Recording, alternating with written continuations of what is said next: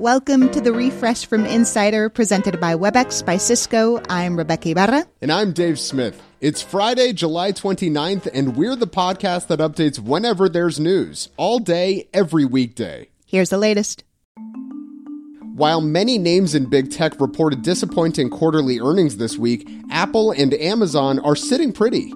Both companies beat Wall Street's expectations Thursday, giving a boost to all three major indexes. The highlights Apple's iPhone and services businesses are up big, offsetting a drop in sales in the Mac and wearables categories, and Amazon showed its ad business is doing great, despite other companies like Facebook and YouTube seeing a big dip in online advertising.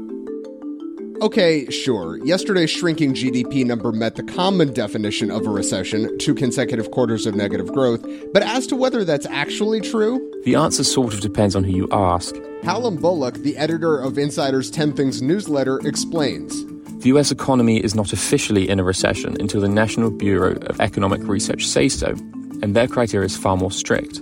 They do look at GDP, but also at employment figures, personal income, industrial production, and a range of other factors. And so far, they don't believe these indicators yet warrant declaring a recession. The mayor of D.C. has requested the help of the National Guard to deal with an influx of migrants at the Capitol. For months, the governors of Texas and Arizona have been busing thousands of migrants to D.C. from their own states as a sort of FU to the Biden administration for its immigration policies. In a letter to the White House, D.C. Mayor Muriel Bowser called it, quote, cruel political gamesmanship that has created a humanitarian crisis. Workers at a Trader Joe's store in western Massachusetts have voted to unionize, according to the Washington Post. The Hadley Trader Joe's is the first to officially form a union, though two other stores, one in Minnesota and one in Colorado, have already filed for union elections of their own. Supreme Court Justice Clarence Thomas may be out of a job, not his primary one as the court's most senior member, but his teaching gig at George Washington University. After his concurrence in the decision overturning Roe v. Wade, a student petition at GW gathered more than 11,000 signatures demanding that Thomas lose his teaching position. It's not clear whether he's still on the faculty, but the GW student paper reports Thomas told his co instructor he's unavailable to teach this semester. Today and every day, we're updating the refresh from Insider as news happens, so check back whenever you want to know the latest. Coming up, why everybody hates Instagram, plus a couple tips to make it look a little more like the platform you used to love. The changing world of hybrid work offers new possibilities. WebEx enables them with an open platform and many integrated partners like Notion, Unifor, and SalesLoft. Powerful partnerships power hybrid work. Visit apphub.webex.com. WebEx, working for everyone. Dave, everybody hates the new Instagram. well, okay, okay. I'm exaggerating, but at least from what we see on social media. You log on Instagram and you got to see what they want you to see. Cause I, what my cousin. And I love Instagram just as much as the next guy, but I think that it's time that we go back to our roots here and we start sharing photos and we start I feel like Instagram has a 1 to 2 year period to recover and if not, see ya. Everything came to a head this week when Instagram's top exec posted a video basically saying Them's are the breaks. And then just yesterday, the tech publication Platformer reported that same exec plans to roll back some of the changes temporarily because of the criticism. To be totally clear, this is a big deal. For many years, Facebook and Instagram were the two most popular social networks owned by the same company, mind you, but TikTok has taken that crown. Yeah, so so let's talk about all of this, but first, how did we get here?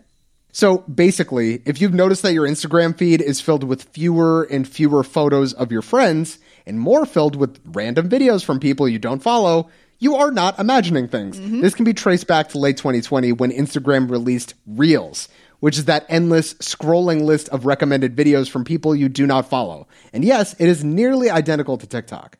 Which, fair enough. I mean, Meta, which owns Instagram, has a history of being somewhat of a copycat whenever another big social platform like Snapchat takes off. But the problem is that Reels have gone from being in their own little tab to being prominently featured in the feed. People feel like almost the entire ethos of the platform is changing. That's Connor Perrett. He's a digital culture reporter here at Insider. It appears, at least, um, to be driving a certain number of people against the platform, but Instagram seems to say that, hey, this is what we think people want. To throw some salt in the wound, Instagram is also testing an entirely new look for the app. That means that a small group of users are now seeing full screen videos, and you have to scroll through each one, one by one.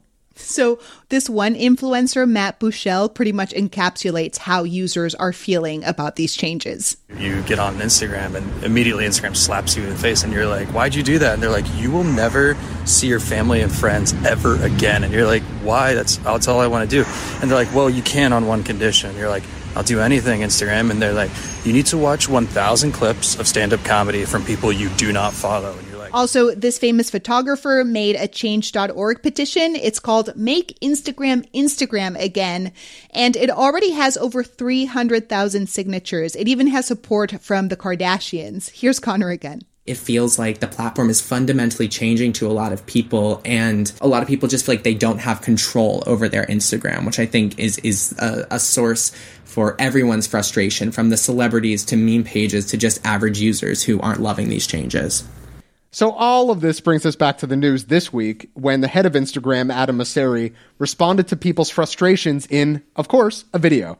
There's a lot going on on Instagram right now. We're experimenting with a number of different changes to the app, and so we're hearing a lot of concerns from all of you. That said, I need to be honest. I do believe that more and more of Instagram is going to become video over time. he goes on to say that these changes are necessary because social media is moving toward video and that there's evidence of that. According to Mosseri, no one posts photos to their feed anymore. Instead, users are sharing photos on their stories or via DM. But Connor calls BS.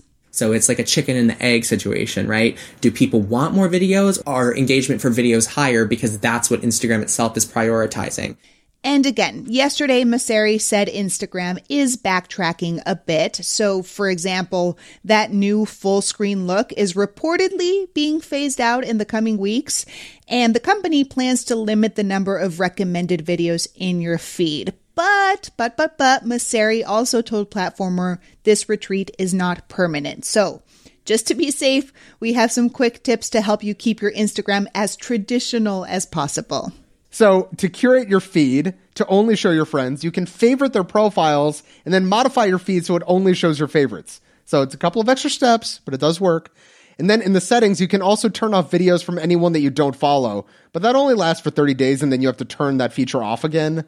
So that loophole probably won't last long, but you know, something. In other words, enjoy the Instagram you know and love right now because we have no idea what it'll be or look like in the coming months as the TikTokification of social media continues. Or we can all just download BeReal. Yes. Join BeReal. Gen Z, let us be your friends. Be sure to follow the Refresh from Insider on Apple Podcasts, Spotify, or wherever you listen to podcasts. And please leave a rating and review. It helps other people discover the show. The Refresh from Insider is produced by Frank Alito, Grace Eliza Goodwin, and us, Rebeca Ibarra, and Dave Smith. Carrie Donahue is our executive producer, Andy Bowers is the head of audio, and we had help this week from Alan Habercheck. Thanks for listening. Have a wonderful weekend.